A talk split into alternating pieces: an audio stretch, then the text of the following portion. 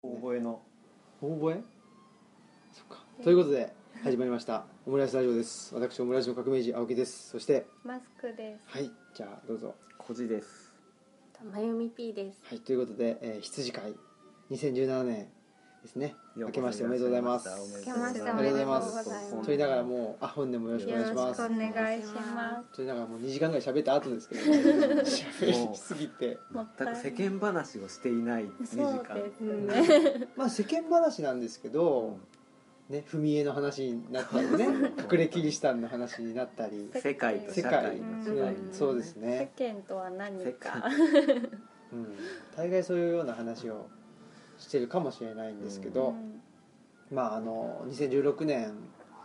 2016年ですよね多分ね小井さんとまゆみ P さんとそうですお会いしてまだ一年経ってないですね半年ぐらいじゃないですかね半年です6月の初めに訪れたのがそうですよねだからオ異常ープンなオープンして結構すぐに来てそうくですれあるそうなんだルチャリブロに来てくれたんだなっていう。異常な頻度でお会いしてるとね そうですいうね気がしてあ、りがたいなんかね、うんストーカーみたいうん、に入り浸ってそうですよねいや私こそね一人で車で来てくれたり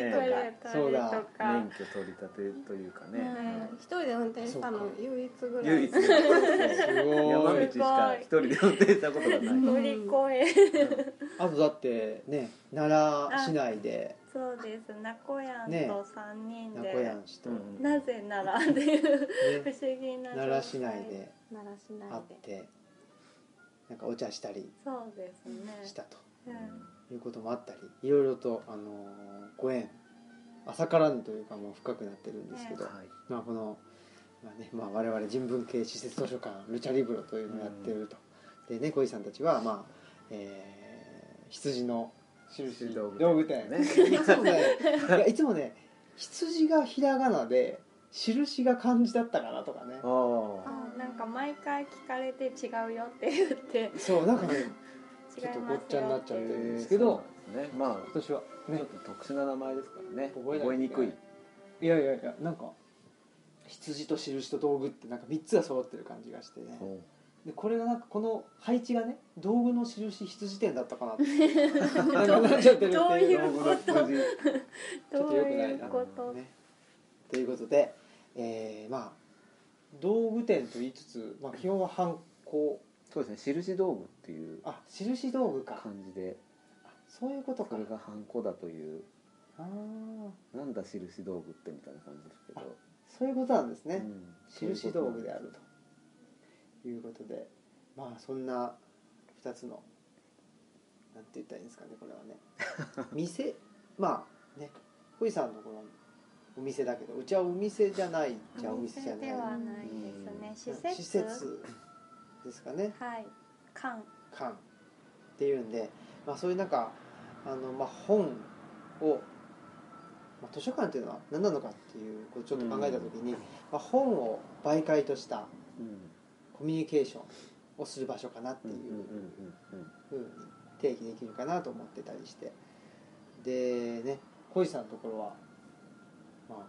そうですすごい似てますよねだからねラディカルにそのここはハンコとかハンコ屋とかあうん、を捉え直そうとしてて図書館とは何かっていうのを捉え直そうとしててっていうのはすごくアプローチとしては似てるというか、うねちも店だけど本当にその売り上げをっていうことよりもハンコをまず何なんだろうって考えたいっていうのでここを借りてやってるとこがあるうん、すごく実験的ですよね。そうですねねうん、まあ、その実験場を持ってる我々がちょっと今回は今回で2017年は何かイベントしたいなと、まあ、はいいきなりね、あの外で開かれてうん、きあの皆さん来てくださいって定員何十名までですとかうんいうよりも、うんまあねあのこじんまりとしながらも、うんそういう大きなものももしかしたらやる可能性あるよみたいな感じで、うんまあ、見据えつつうんできたらいいかなというふうには思そっててうですねうんでとりあえずですね、えー皆さん目の前に今読んでる 本があるうんということでよろしいでしょうかはい。今日ね今日持ってきたうんまあ別にねね持ってこいと言ってないけど うんね持ってたっていうことなんですけど ね、うんねでうん偶然すごいですね鈴木大説がすごこいのねあいの4人のうち2人鈴木大説っていううん日本的冷静と東洋的な、ね、見方、うんうんはい、ですけどですねねはいねまゆみ P さんが日本的冷静を今読んでると。そうなんですなはいかなか夏、夏に86ページまでを読ん読みながら絵とか図にしてまとまとめるっていうかただ書いて書きながら読むっていうのをやってて、うんそれが今止まってて読まなければいけないという気持ちでうん看板に読入っみてたいものがねいろいろあるうんまあねいそろういろなんです網の目のように読んでってるとかうん結構なんか最初から最後までその一冊をその時読むっていうよりは読みかけがいっぱいあってあなーんかどんどん少しずつ読んでいくっていう感じが多いですうんでもやっぱりそのアウトプットっていうか絵描くっていうのがうん読書とリンクしてる感じですか、ああでも私これ最初すごい日本的冷静を読みたいと思って買ったんですけどあこちらがいいいい音真剣な顔で歌われてましたねちょっと音の入りを見てますありがとうございますうんね、なんかああいうすごい読みたいと思って読み始めてあなんか難しいなと思ったのでちょっとこれって何回読んでもわからないこの最初のページとかなんかわかんなかったんですよねなんであ絵に変えてみようと思ってそしたらなんか分かってまあ途中までだからあれだけどなんかああーこうゆっくりゆっくり絵に描いてまとめて線引っ張ったりとかしてあーなんか読めるなっていうかおお多分1回とかじゃダメだと思うけどなんかその絵にするっていう作業をすることでなんか自分の中でこうぐるぐる回るというかなんか温まったりなんていうのかなうんなんていうんだろうー、うん、まあなんかなんていうのそのね醸成されるというか、うんねなんか発酵していくみたいなそ感うじそんなで感じでうんうん代弁していただいなんか順番に理解するっていう論理的にこうだからこうでこうでっていう理解じゃなくてそれもあるけどなんか絵的にバッと全体を捕まえるっていう理解の仕方がすごいじ上手っていうあかーそういう理解の仕方をするなとうんうん思うっんてうんてちょっと話がそれちゃうけどこの間「インターステラー」っていう映画をはいはいはい我々も見ましたよ映見ました画館で、うん、あはい映画館で見たらすごいなんかよく覚えてないけど、うんーでもすごい観念的な映画でしたねうんうんあれって結構入り組んでるから最後見終わった後にあれはどういうことだったんだとかっていうのが出てくるでで自分はよく分かんない部分があったんだけどそれをまゆみ P さんは結構分かっててへーうんだから論理的に理解するんだったら自分の方ができると思ってたけど、うんでも論理的に理解しようとすると分かんないことがたくさんあって、うんうんそれを瞬間的に「いやだってあれはこうだからこうだよ」って言って、うんすごい分かりやすいじゃんみたいに言われてはっと思うだからすごいうんうこんの日本的冷静の理解の仕方も、うんそうやってすごく分かりやすく絵でまとめてたうんから、うん認識の仕方って不思議だなって思っちゃった。確かに現に薄ろくそうなんかただ文章を読むだけだと多分初めて読む文体っていうか鈴木大大拙さんの初めて読んだからなんか読んでるけど読んでないなんか目で追ってるのになんかスーってなんか抜けてく感じがあって、でもすごい読みたいのにと思って絵にしようっそれやろうと思いました読めなかった本があってて、声に出したんだけど、うんやっぱり分かんなくてうん死死に至る病ケルケゴールの死に至る病を読もうとしたけどもう文章の意味がまず分からなくてうん声に出したけどでも論語みたいに声に出したんだけど声に出して読みたい論語です ねいやでもわかるなんか僕は絵が描けないので、うんあのーでも理解したいっていう時は、うんもうなんかねわかんないんだけどその、まあ、こういうふうにありますねあのテキストがあった時になんか近づいてなぞるって いうおおあーでなんかうーみたいなあのあの人なんだっけ宗像志そ功うです宗像ですね志功ねうん胸型思考スタイルであーなるほど好きだう掘り込んでいくんだそうでなんかもうねあの理解したいっすみたいななんかその体何でしたっけあの体を地面にほらあの投げ出すやつあるでしょなんていうんだっけあのあのほら仏教とかでもいろいろあるじゃないですかあので全身で山伏かな全身でもうその信仰を表現するみたいなうパシャーみたいなうんそのダイブするみたいな感じでやったりねんうんうんそれは分かるようになるんですか それわかりませんそれこそそれこそわかりませんなるほど わからないんだけどなんかだからそれがその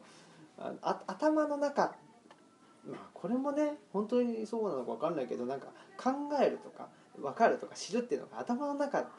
ていうイメージがちょっとに限界を感じていてうんうんうんうんなんか指先とかあーねもうかあの体の何その放り出し方とかうう。んでもう理解したいですみたいなのを表現することで理解ができるんじゃないかとなるほど思ったことがあっそれをやってみたいたそゲニウスロキに呼びかけてるううんそうでまあすそ確れかにあのも、うん、右脳でとか左脳でとかもくだらないなと思ってそう僕もそうなん思かう、うん、やっぱ左脳絵を描くってことは右脳的だねみたいな感じうんもあくだらないねそう今ねね佐藤勝さんも読書ノート作るってうん書いてあったから、まあ、絵は描いてないかもしれ ないけどでも体をねこ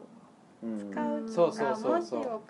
とかもきっと影響あるのかなと。うんそうなんかその辺の話がうんうんって分かる人と何その効率の悪いねし仕方とか、うんなんか僕はこれは偏見ですけどなんかそのすごいその IT 界の長寿みたいな人って、なんかその辺の話そうその辺のその話が偏見全然にまみれたフレーズ偏で全然通じないイメージがあって、でそれも、うん、そう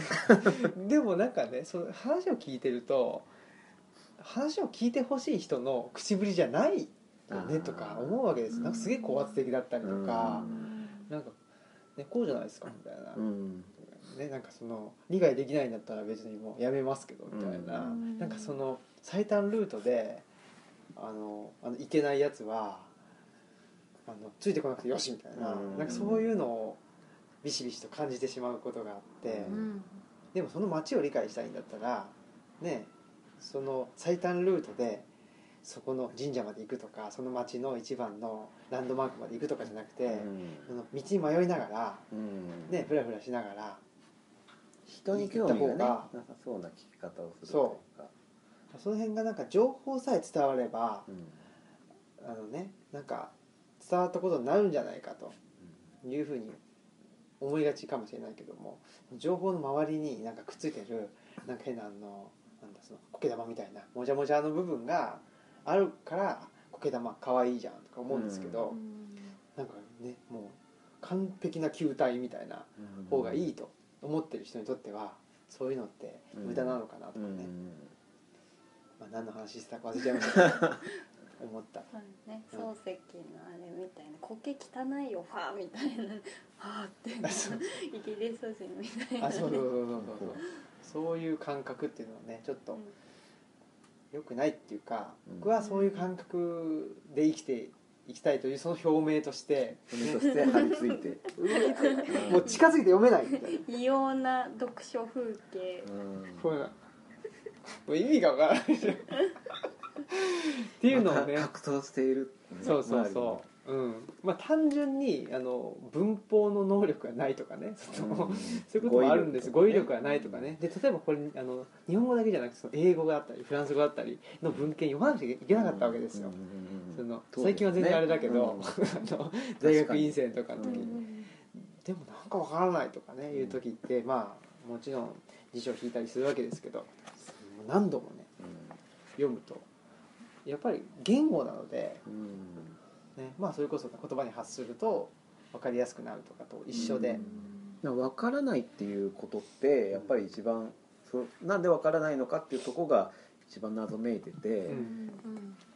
あ後で読むとすごいこんな分かりやすい文章がなんでこんな上滑りしてたんだろうってなるから、うんうんうんその分かった時の自分の状態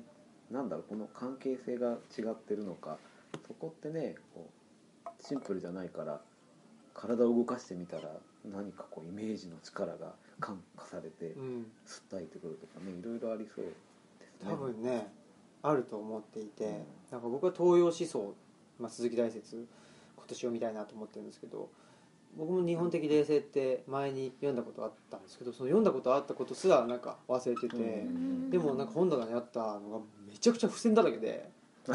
るはほっと思ってど証拠が残ってるわけむっちゃ証拠残ってるし読んでるぞうん、しかも大事だと思ってると生意気にも。と思っててでもやっぱり今読むとあそういうことかみたいなことが分かったりしててやっぱり本って実物としてあった方がいいわうんああ確とかそにの時に思いました、うんそれは思いますデータじゃなくてうね、んうん物質としてのそうフックがね、そうっうんていうふうに思ったとうんいうことではい、ですねはい 自分の話しちゃいましたけど最後はねすいませんはい、まあ、鈴木大説日本的鈴木大説はい冷静を今読んでらっしゃるとそいううで感じですすねね途中まで読んで書いて止まってる止まってるけど読みたいと思って待こってるうそばにある、持ってるだけでもあそれは重要ですわうんね確かにこうそ構構えの中に入っているうそうそうジョブ的なうんそうお守りみたいななんか何がきっかけで読みたいと思ったんですか 何がきっかけだったんだろうな何何だったっけという何だったっけねあでも日本についてん書いてあなんだろう日本ってななんだったっけなきっかけを忘れてしまったあの中澤先生が正月のそのあれ「か100な分で名所」でやってるよりも前から読もうとしてたわけあれがきっかけではないうんうん何だったかでもまあ折口折口さんとかいろんなところからこなううん降りてきて降るり中てできてきっとそうですよね、ううんん、であでその鈴木大拙さんのことを気になり始めて調べてたらなんか金沢にうん記念館かな、うんそうそうがあってであ行きたいと思って見たら行ったことがあって、へえあここ行ったことあると思ってであなんか全然何も分かってなくてちょっともったいなかったなと思って本をまた、ね、読みたいなってううんうんんうんううんんなんかその場所のことはすごい印象的だったから覚えていてでもそれがね写真とか多分飾ってあったけどどういう人なのかとか全然知らずになんか建築家の人たち人となんか行ってなんかこの建築がどうだとかいう話はしてたけど谷口さんだっけあそこの建築谷口なんか有名なうん方がうんう記念館を作った人んううんんうんそうですねまあなんでだっけ何なんですかねそのす鈴木大説ね僕もそうだけどうん一旦忘れられるっていうこうのんうん鈴木大説的なそういう運命運命なんですかねそういう運命なんか読んだ方がいい本のリストの中に「前とは何か」とか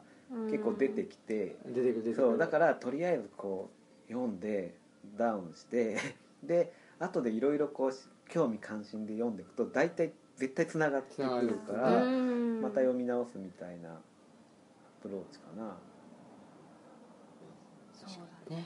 ううんまあそういうことではいございますじゃあ小路さんは今何をお読みでしょん今日たまたま持ってきたというかこの「世界15大哲学」ううん佐藤勝さんだったそうですね僕は我らがねマサそルうマサル師匠マサル師匠によって復刻されたと言ってもいい、このうんそうそう哲学の文庫本ですまあ、けど、西洋哲学の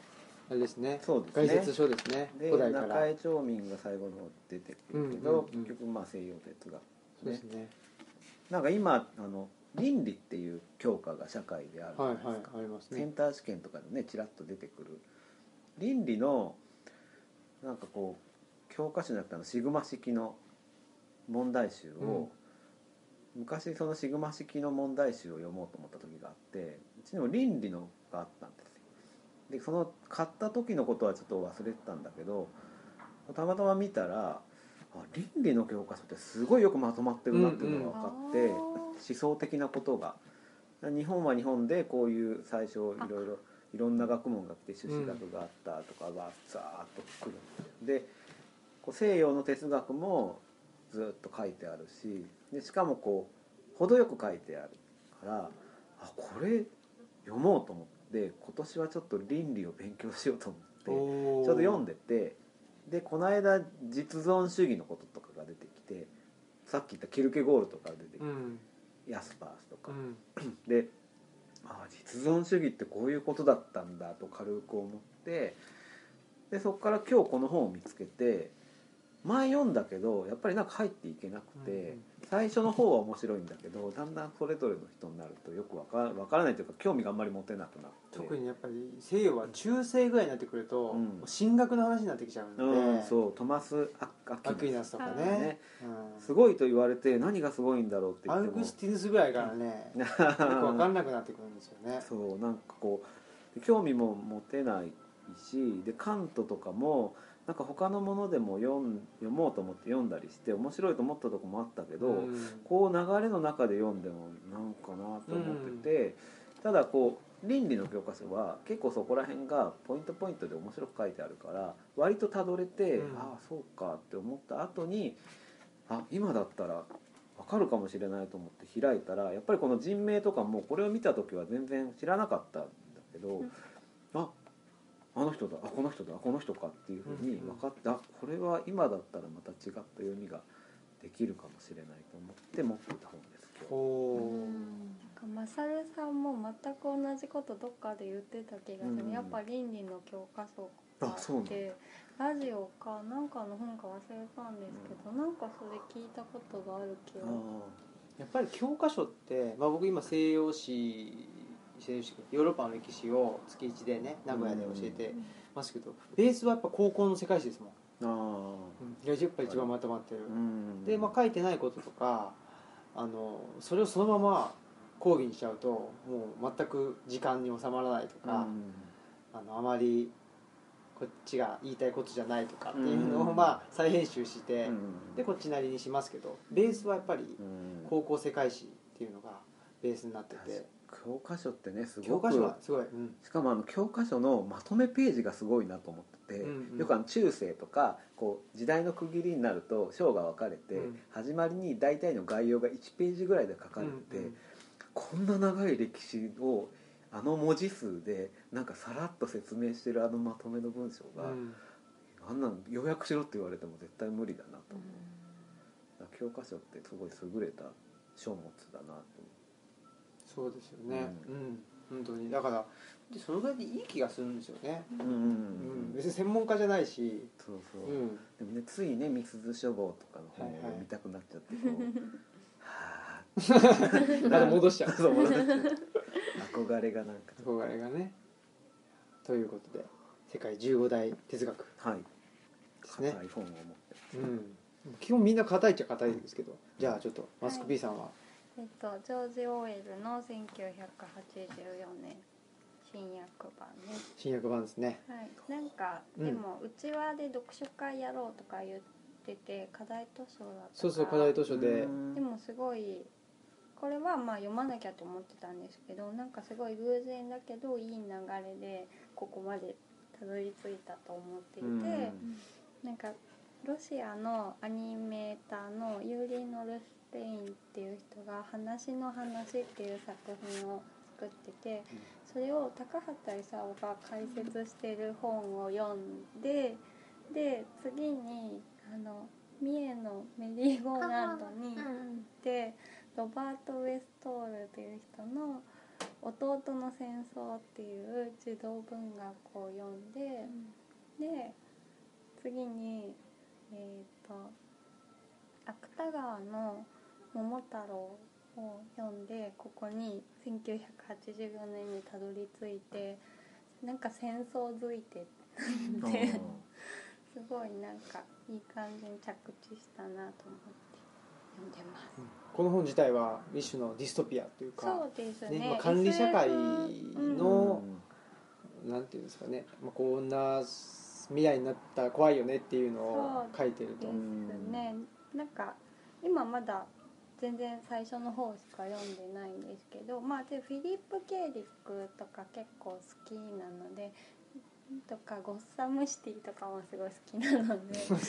バットマンの ねバットマンのねもうああなるーのほど大敗した大街なん敗でしす、はたいはいそう結構好きなので SF は楽しいですねうんまあすごい最初の方だけど面白いなと思ったのが、まあ、管理社会ですごい独裁的な政府がまあ管理してるんですけどその人たちがなんか古いその英語はもうだんだん廃止しようって新しい言葉を作ろうって言って、どんどん語彙を減らそうとしてるんですね。で同義語とかももう意味がないと、まうあ、んなんか「良い」とか「素晴らしい」とか、うんそういっぱい表現があるのが意味がないから「良い」だけでいいであの対義語もいらないって言ってて「良い」の反対が「悪い」である必要はない「非良い」 で「いい」とかだから「良い」だけあればいいじゃないかあーなるほど良いから素晴らしいに行かなくても超良いでいいじゃないかとか、なんかそういうふうに語彙を減らしていってでその表現する言葉がなければその思想犯罪というかなんかちょっと違うんじゃないかとか、そういうあのことが起こらなく、うんそもそも何か考えようとしてもそのそれを表現する言葉がなければそもそも考えないだろうみたいなことで、まあ、どんどん統括しやすくするために新しい言葉を使っていこうっていうふうにしているっていうのが出てきて面白いなって思って思いました。すごいわかりやすい、うん、まあねこの管理社会っていうのは、ね、何なのかっていうと、まあ、まあ数量化だったりね合理化っていうことがそう一つにねだからまあ SF だからすごいねなんうんか皮肉も込めて、そうですね、そういうふううにん書いて表現してるんだと思ううんんですけど、うんまあでも遠からずそういうことってあるいよやねそうでっすよてねすごく思いますそね。うそうそうそうね、まあ、それこそコンピューターがねあの家庭に持ち込まれて、まあ、そのことによってあのネットワークが張り巡らされて情報交換がビャーってうんできるようになったけどもう全てが情報化されてしまって、なんか一つの、あのー訴状というかね一つのレベルに集約されていってしまうというか、なんかグルナビとかねなんとかとか、まあ、そのことによってあの恩恵を受けるっていうかなんかその尺度で測られて上の方に行けばそれはそれでいいのかもしれないけどそもそもその,、うんその尺度に当てはまらないものが好きだって人とか、ねうん当てはまらない人っていうのがもう存在しないものになってしまうっていうことをやっぱりあのなんだろう20世紀のあの初めぐらいのあの SF 初めっていうかうん初めから半ばぐらいのあの SF 作家というのは言ってますね。すごいですね、でも本当にその時代にこれを書いたんだなって思うとすごいなと思ってジョージ・オーウェル予はね。言的、まあ SF って結構全部予言的だなと思うんですけど、ということで、まあ、皆さんいろいろな本を持ってるということでなんかちっちゃいそのなんだろう読書会うんみたいなこともできたらいいなとも思うし。うんそうですね、まあ、それをやりながらもうちょっと大きなイベントっていうのもできたらいいのかなと思ってて、なんかなんか本にまつわることとハンコとか記号とか、うんまあ、文字みたいなことにまつわることが一緒になったイベントで一つはその、まあ、手を動かすっていうかなんか何でもないことでもいいんですけどなんかそのすずりをするみたいなもうそそのレベルでいい,、かもしれないですけどそれを30分ややった後になんか本をみんなでなんかとかねなるほどなんかわかんないけどうんなんかそういうやっぱ体を動かすっていうこととうん本を読むとかいうそういうのいうことがそうですうねん結びついてなんかこうハンコを例えば作るとすると文字を見て自分の文字を調べて、うんその文字の形を考えてでハンコを作るとするじゃないですか一文の。多分その後に喋るとか本を読むとかで多分だいぶ違うんうんですよきっと。でもそれそうすると文字ってなんだみたいなことにもつながっていくし、なんかそういうのも面白いかな。うんそういう合同イベントじゃないですけど、やっていけたらいいかなというふうには思っておりますが、うなんんか以前ね三島ああはいねあの純白の純白の夜を読んででその感想を語ろううんというふうに言ってたので、うんちょっとそれから始めようかなともああ確かうに、んううんん思ったり純白の夜うんしてますなのでまあ日程を決めてねうんもうまあ名古屋には毎月僕は来てるのでその時っていう感じ で純白の夜を語る会そうですねフェイスブックでもイベントを立ち上げ ます打ち上げてやりましょうかなんかやってるぞみたいなね異臭が漂うどんなことになるやらねわかりませんとんでもけどないでそれはとんでもない人が来てもオープンにするようなイベントどうしましょうねになるんですかそれがね一回まあ自一分回やたっちてみてでやってみてとかでもんいいかもしれないいいかもしれないですね逆に紙媒体だけで宣伝するとか、ああんそうですねうんまだいいかもしれないしなんかふと思ったのは一つの本を読んでなんか表現方法っていうかそそれぞれの表現方法でうんボンって出して、うんうんうんああそういうのいいですうんいいねかもしれないって思って違うメディアに載せるみたいなイメージですねうんなんかそうね絵でも IMP だったら絵描くとか、うんそうそうで僕はなんか今年のテーマなんですけど土着人類学っていうのをきちっともうちょっとあの言葉にしたりあの形にしたいなと思ってて、うんそのために結構鈴木大説を読んでるところがあって、うんうんっていうのもなんかうんうんまあ鈴木大なる説ほだけじゃないんですけど東洋思想どうん的に人類学っていうのを定義したらどうなるのかなと、それをちょっとまあそういう同じようなことやってる人も多分いるだろうし、まあ、そういう人たちの本を読みながら自分なりの土着人類学とは何なのかっていうのをうんちょっと、あのー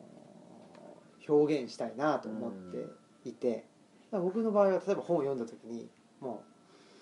う全て土着人類学的に語るとかねほで自分に課した場合どうなるかっていうのは、うん自分もよく分かってないので、うそういうふうななんかどっちかというと実験的なことをできる場がなったらいいですねう。んそう表現までいくと面白いうん、うん確なんか読書会みたいなことってすごく今ね巷でたくさんあるけれど、感想を述べたりこうしかも感想を述べるのでも割と周りを気使ってこううんなんかうん評価をぼやっとされているとか、ね、それだとなんか一人で読んでた方がいいんじゃないかみたいうんな、ううんんなっちゃって気疲れしちゃったりとうかんねねするんでだからなんかその本が好きとか嫌いとかっていうのはまあお置いといてっていうかねうんそれはもう個人の感想なのでうでもそれをちょっと超えた部分で自分にとってのクリティカルなやうんやり方でそのその読読語感を表現するとしたらどうなるかっていう、うん 実験んみ僕たはいじゃあな。ちょっと石井のハンコを掘りますおーおすごい読んでさすがでこう文字にするか、うんでこうそのハンコもえーっていうようなハンコを掘ろうかなとあーそのなんていうのこうあすごい素敵みたいじゃなくて、うんハンコですかそれねそもそもなんかそもそこもれがねってねってっていう感じやっぱりブレてませんよねハンコとは何かをそれでも問い直しているというかのなんか面白いかなと思って、表現といったらそこで印こう一つの文字にするとどうなるかとかうんイメージをこう絵にするっていうかうんっていうか文字に込めるみたいな。やっぱりもうどんどん失敗していこうっていううんううんうんんっていうかそもそも失敗と成功っていうのが、ね、よくわからないようなそんな世界うんだったらどうなるみたいなそういうのだとねやっぱり、ね、実験の場を作ってる、ねう、ん我々としては、うんねえーそれを実験と実験を掛け合わせた時に何が起きるのかうん何も起きないかもしれないし、うんうんうんビッグバンが起こるのかビッグバンビッねグバンですねどうなのかというところでとりあえずは、まあ、3ヶ月に1回ぐらいできたらいいですけど、うんねうんまあ、定期的にできたらいいかなっていう、ね、でそれそがうですねねある程度なんとなくできてきたら、まあ、イベントとしてねうん来たいし来たい人は来たらいいんじゃないみたいなぐらいのイベントでそうですね仲間が加わっていくみたいな、うんいいかもしれないし、確かに本を読んで感想って言ってもねやっぱり同音異義語じゃないとこれはもう物語としてあるからそれを繰り返して説明されてもみたいなね、そうそうそう、ところがうんでも本を得てそこから別なものを生み出す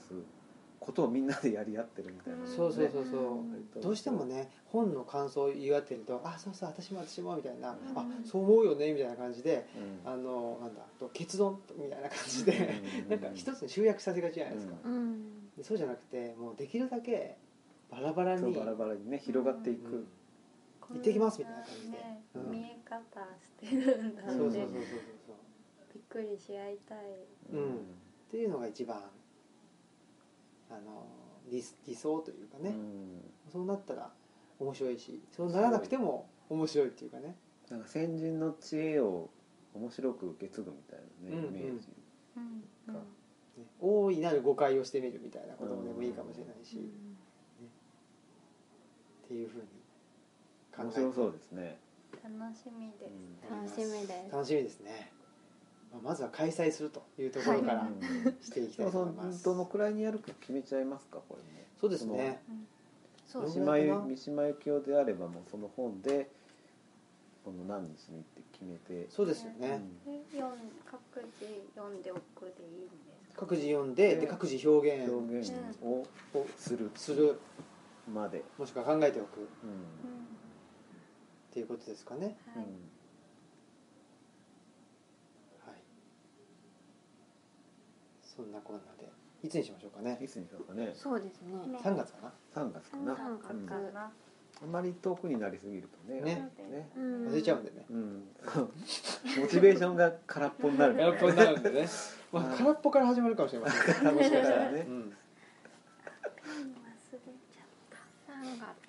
3月だとまあ結局僕第3週の水曜日うんにしかそうですね来 ないじのゃあでそこ三月十五日が第三水曜日た、はい大丈夫でしょうか大丈夫だと思います、はい大丈夫ですね今のでとすこねろ2月は死んでそうだから僕はでも2月も死んでるし多分3月はねその12日にねフェニキア・カルタゴ研究会っていうのがあって東京で発表がある予定であだかございまらす電話そうそうそうそうまあねいろいろと打ち合わせしてたんですけど 大丈夫ですか大丈夫でしょ12日にうあ全る身ででもしかしたらね僕の表現スタイルが全然違うかもここう いうこういうなんかうわーみいたいなろんな到着なんかもねねそうそう踊り出すかも踊り出すかもしれないしうんあ踊れわかりませんね確かに土着っぽいですねそれはね、うんでしなょんかこうさしゃなんかスラスラ語ってるよりもそうなんかどんどん音がしてそるうだそうけそうでそううん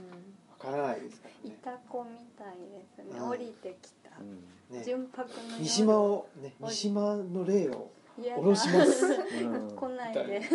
ムキムキになってムキムキにな ってねもしかしたらね煽り出すかもしれませんね自衛隊員を なんかねここの窓開けちゃった開けちゃった開けちゃって危ガなチい危な側いの人たちその屋根で危ないここでできなくなっちゃう本当だねが建物ごとねもうなんか怪しいところ怪しいとこになっちゃいますね肉声のテープが見つかったっていう見つかったねそうニュー スをそでう自分の作品を批評したりあうんしてやたってねなんかニュースでそうなんやってましたなんか僕の作品は何だったかなけ壮大になりすぎあーるでもそれは仕方がないんだみたないんなかね、うんそそんな感じですうんタイムリーなとこですねタイムリーですねうねということではいはいこんな感じではいえーその回の名前も考えなくちゃいけませんけどねそうですね何にしましょうかル何がいいチかャなルチャと羊みたいな感じそうですねルチャコと羊羊とルチャコ羊とルチャコかないいんじゃないですかねいいのか な貝とかもつけない貝とかもうん水とルチャコっていう羊とルチャコなんか羊毛とお花みた いな羊とルチャコかっこ仮ですけどねうん羊とルチャコにしましょうか、羊とルチャコはい、羊とカボスでもいいんですけど羊とかぼす羊とルチャコまあルチャはさすがに入れた方がいいいいんじゃないですかね前なんかルチャの印ってなんかあなんかあれ聞きましたっ覚えけルルがチルャのチャの印印あなんだろう私の妄想 かなルチャの印っていう言葉が生まれた記いいっすねでもね憶がルチャの印ルチャのルチャの印なんか秘宝みたいですねそうだねいいですねルチャの印ルチャの印うなんか大の大冒険みたいな 感じしますねん身近になりますね感秘近になりましたじになりますからねいい言葉でねはい言ってくださ折い原君までしすた、ね俺はるこんですねヒュンケルヒュンケもう知ってること全部言わなくて大丈夫でアバン先生ねすもういいですはいいいですかよすごい言いたいことをされましありがとうござい伝ますえてくださいさすがね大人ですからねということでじゃあルチャの印ルチャの印ルチャの 印たねルルチャということですねはいいいでしょうかいいですあパフィーっぽいんだわこれあパあフィーの歌じゃないから愛愛のの印印ああヤワなハートがってやわやわなそうそうそうそハうートこういうやつだうんーあスピッツのスピッツの草野正宗さんのあそうなんだ提供でお送りしますうん 勝手に提供勝手に提供しちゃうというねということで、えー本日のほ今日はね羊の印会ですから、はいお邪魔いたしましたお邪魔しました、は本い年もどうぞよろしくお願いよろしく申し上げますいたします申いたししいた上しげてますはいということで、えーお相手はオムラジオ革命児青木とマスクとコジとまゆみ P でしたはいではまさたようなら次回ですさようなら